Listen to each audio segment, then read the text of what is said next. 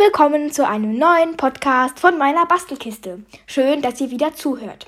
So, nun geht es weiter mit dem zweiten Teil von Wir machen eine Eierkerze. Und wie das geht, erzähle ich euch jetzt. Zuerst, wir hatten ja schon die Packliste gemacht, brauchen wir die leeren Eierschalen, denn die ergeben gute und hübsche Gießformen.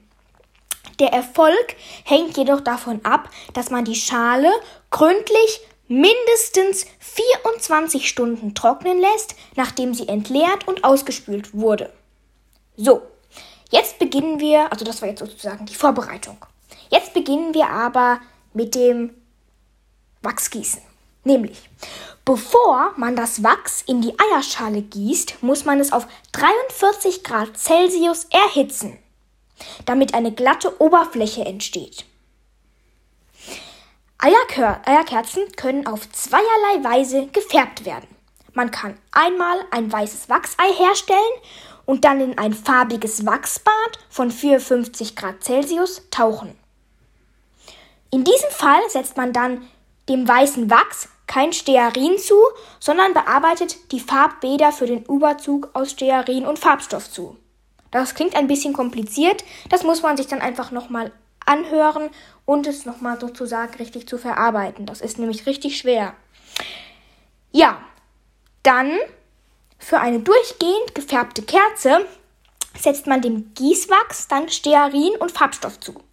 Der nachträglich eingefügte Docht wird dann später mit Wachs gleicher Farbe eingegossen.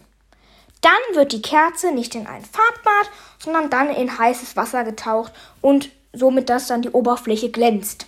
So, jetzt haben wir nochmal unsere vier Schritte. Nämlich am runden, also beginnen wir mal mit dem ersten Schritt.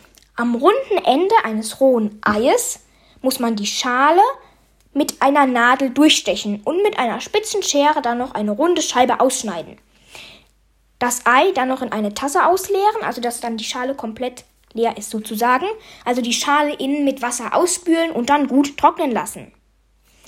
Dann die leere Schale in einen Eierkarton stellen, das ist jetzt sozusagen das praktische Erklären nochmal, und mit einem kleinen Messbecher aus Metall das geschmolzene Wachs, wo wir ja vorhin erfahren hatten, in wie viel Grad Celsius es erwärmt wird, vorsichtig eingießen.